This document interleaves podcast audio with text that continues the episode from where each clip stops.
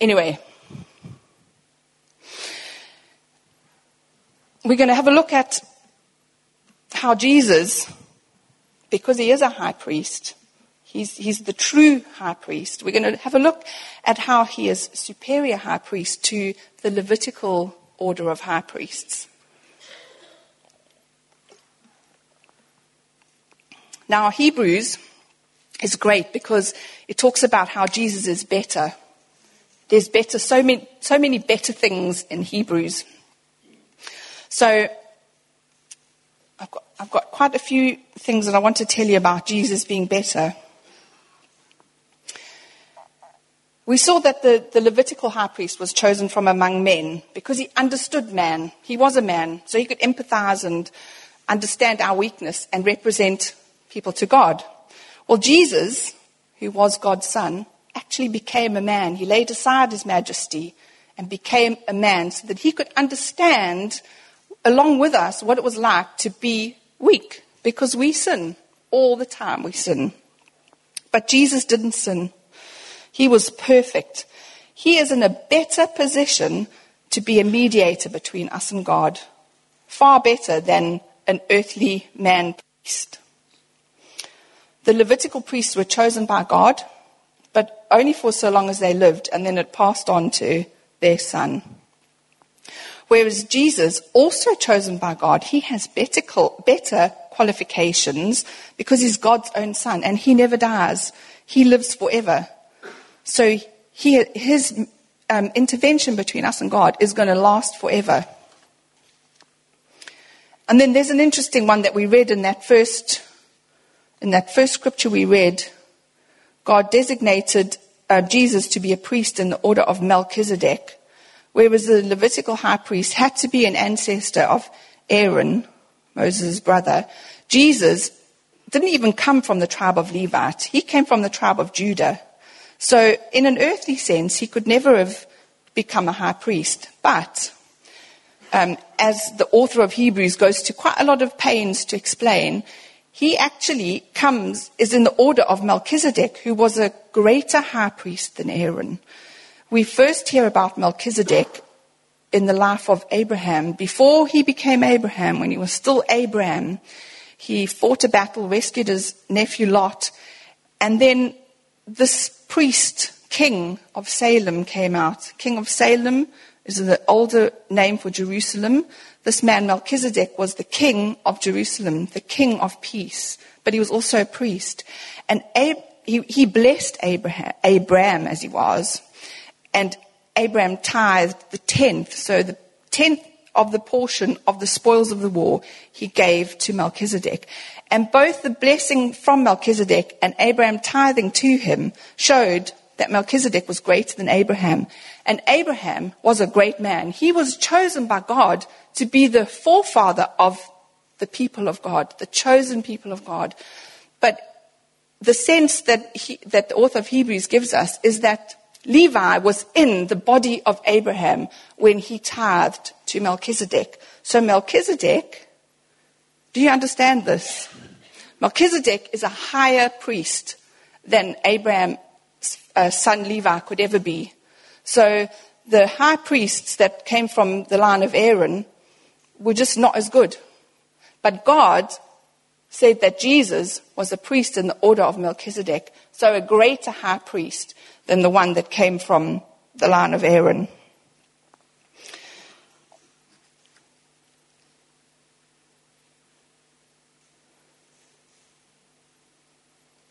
Jesus also offers a better covenant with better promises.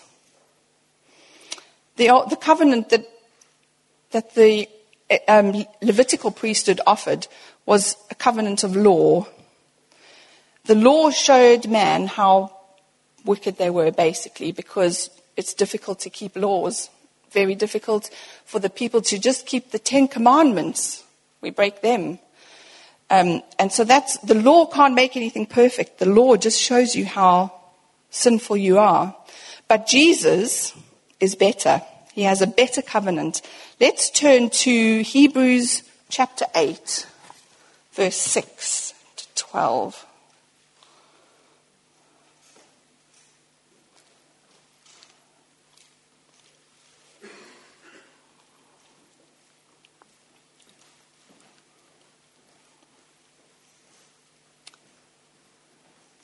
From verse 6. But in fact, the ministry Jesus has received is as superior to theirs, the Levitical priests, as the covenant of which he is mediator is superior to the old one, since the new covenant is established on better promises.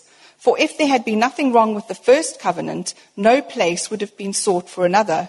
But God found fault with the people and said, The days are coming, declares the Lord, when I will make a new covenant with the people of Israel and with the people of Judah. It will not be like the covenant I made with their ancestors when I took them by the hand to lead them, lead them out of Egypt, because they did not remain faithful to my covenant, and I turned away from them, declares the Lord. This is the covenant I will establish with the people of Israel. After that time, declares, after that time, declares the Lord, I will put my laws in their minds and write them on their hearts. I will be their God, and they will be my people. No longer will they teach their neighbors or say to one another, Know the Lord, because they will all know me, from the least of them to the greatest. For I will forgive their wickedness and, and will remember their sins no more. So the, these are better promises um, bet, with better benefits. God is saying in that last part of that verse that his laws will become inner principles and the people will delight to do as well, rather than just obeying rules. And he also says in that bit that he will have intimate fellowship with his people, and sinful ignorance will be removed forever, and the forgiveness of sins will be an everlasting reality. And that wasn't a reality for the Israelites under their laws. They had to do so many sacrifices. Not only did they have the Day of Atonement, but if you gave birth to a child, you had to go and offer a sacrifice. If you had a skin disease, you had to offer a sacrifice. And there were loads of sacrifices. So if you wanted to uh, make a vow to God, you had to offer a sacrifice first. So the priests were kept very busy, and the people were kept very busy with their sacrificing. Jesus also comes from a better sanctuary. So the priest went into an earthly temple that was man made. Jesus went into the true Holy of Holies. In heaven, before God, is where he sprinkled his blood. So that picture of the priest sprinkling the blood of bulls and goats in front of the, the atonement seat, Jesus actually took his blood to the very presence of God in heaven and sprinkled his blood.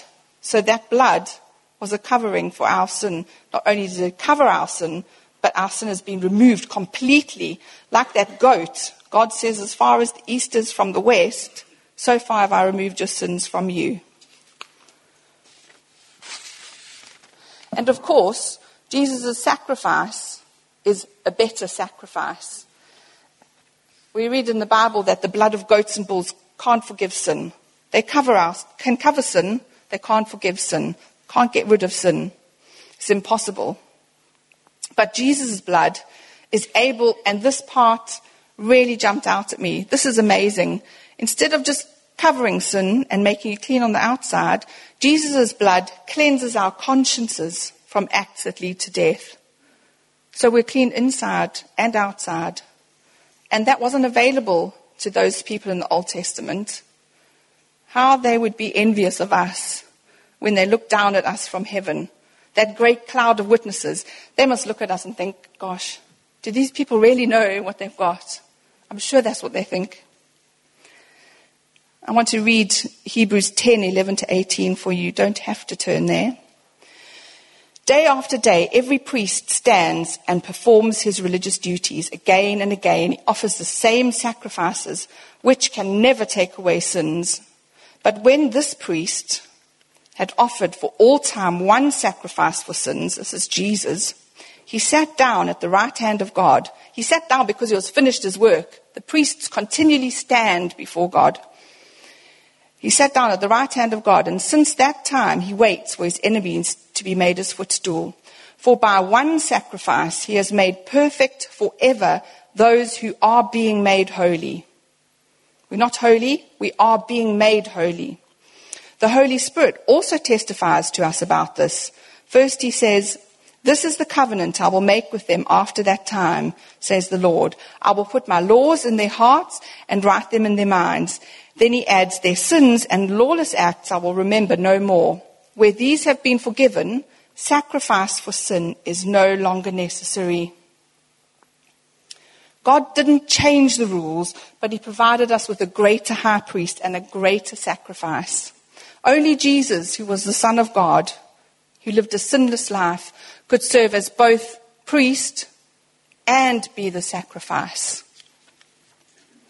So, this is the best bit. What does this mean for us now? If you haven't already picked up a few things about what it means for us, I've got a few pointers here as we come down for landing. Um, it means exactly the same for us now as it meant for the early Christians, the Jewish Christians in the first century Jerusalem. Exactly the same. Grace and forgiveness is available to us. Sin separates us from God, and everyone who has sinned falls short of the glory of God. And the wages of sin is death. But the gift of God is eternal life in Christ Jesus. Human efforts can't remove sinfulness and restore us to a good relationship with God. The blood of bulls and goats can't restore that relationship between us, can't remove sin. And remember, we're not only, God's, God's grace and forgiveness doesn't only cleanse the outside of us, make us clean. He makes inside clean as well. So we receive this grace and forgiveness by placing our faith in Jesus as our sole means of being forgiven and reconciled to God. All we need to do is, as John read out with the communion, um, something that St. Peter said on the day of Pentecost, that all we need to do is we need to repent and be baptized in the name of Jesus Christ for the forgiveness of our sins. And the job Jesus did in atoning for our sins and taking away the guilt from us was perfect. But even though we're forgiven, as a lot of you will know, we will still sin. There are still times where we're going to fall and do the wrong thing or not do the right thing. And in those times, it's not for us to run and hide or try to make ourselves worthy by our own efforts. That's when we need to turn to Jesus again because he is our mediator. He is the only mediator between us and God. He's our high priest in heaven. Jesus, if we confess our sins to him, is faithful and just to forgive us of our sins. Now, you remember I talked about the curtain that was erected in, in front of the Holy of Holies in the tent of meeting. The first place was the holy place where the priests could go and serve, and then behind the curtain was the Ark of the Covenant with the presence of God. And that was in the tabernacle. Well, eventually the Israelites built a, a temple out of stone, and they had the same kind of room in their temple, also called the Holy of Holies, and only the high priest could go in once a year. Well, at the very moment that Jesus died on the cross, in the temple in Jerusalem that no longer exists, the curtain was torn from the top to the bottom. It was a supernatural act of God, and he was declaring right there that the way to God was open for anybody. Anybody can now approach God because of the forgiveness of Jesus, because of the shed blood of Jesus that has atoned for our sins. And we can approach God with freedom and confidence. In Hebrews, again, it tells us, um, the author says, since we have confidence to enter the most holy place by the blood of Jesus, by a new and living way open for us through the curtain that is his body. And since we have a great priest over the house of God, let us draw near to God with a sincere heart and with the full assurance that faith brings, having our hearts sprinkled to cleanse us from a guilty conscience and having our bodies washed with pure water. Let us hold unswervingly to the faith we profess, for he who promised is faithful. We don't need an earthly temple anymore because Jesus continually leads us into the presence of God. And we have a greater privilege than those people who lived under the old covenant. Jesus on one of his journeys through Samaria, I think he was probably going from his home in Capernaum down to Jerusalem, and he traveled through Samaria, and the, the Samaritans were Jewish, but they'd kind of diverted from the Jews. And um, they were enemies. The Jews and the Samaritans were enemies. The Samaritans said that we should, they should worship God on a mountain in Samaria, and the Jews said, no, no, no, you've got it all wrong. We worship God at the temple in Jerusalem. Anyway, most Jews would avoid Samaria. They would walk a long way around to do the trip Jesus did. But Jesus went straight through Samaria. And he went to a well for some water. His disciples had left him alone. And he met up with a woman who's known as the Samaritan woman. And in their conversation, she asked him, Where should we worship God? She recognized that he was a teacher, a rabbi. So she, uh, maybe she was kind of stirring the pot, I don't know. She said, Well, where should we worship? Do we worship here, as our people say, on the mountain in, in Samaria? Or should we be worshiping like the Jews say in Jerusalem? And Jesus' reply was this He said, A time is coming and has now come when the true worshippers will worship the Father in spirit and truth for they are the kind of worshippers the Father seeks. God is spirit, and his worshippers must worship in spirit and truth. Jesus was looking ahead to, to the time where he would make that sacrifice as a high priest. He would make that sacrifice and go before God in the heavenly true temple and cover our sin and forgive our sin and take our sin away. And that's the time he's saying it's not, we don't have a temple anymore. We need to worship God in spirit. Um, when our spirits are made alive by the Holy Spirit, by the Spirit of God, that's when we can worship God in the true knowledge of who He is and what He does. And that's how we should worship today. Worship is a life response to who God is. Worship, I think um, we've kind of led people astray in the church for a long time by calling the bit that we do in the beginning, the singing bit, as worship. Or even some churches call their Sunday service the worship, we're going to worship. But actually, that, those things are just part of what worship is. Worship is our whole life response. It's everything we do. It's who we are. It's what we talk about, what we think about. It's we're worshiping God when our attitudes, actions, and words declare that He alone is worthy of our praise. I, I'm amazed by what God has done for us. He's taken our sin away. He's cleansed our consciences. He's made a way that we can boldly approach God. We can talk to God. In fact, Jesus said, our fa- call him our Father when he told the disciples how to pray. This is how you should pray. Our Father who is in heaven. God is our Father. We can have a personal relationship with him because he has taken away our sin by allowing his own Son to be the sacrifice and to be the priest that officiated that. It's gone. The sin, as far as the east is from the west, once we've confessed our sin and repented before God, sin is no longer an issue at all. Let's worship him in spirit and in truth. I, I, I, really was blown away by the fact that God cleanses our consciences. We're not just clean outwardly, our consciences are clean. It doesn't matter what we've done, where we've sinned, how long we've sinned for, how bad the sin was. One sin is, is as bad as all of them when it comes to our relationship with God. But Jesus has literally made the way clear. It's like he parted all the chairs and said, There's your, there's your aisle. Go down, go and see God.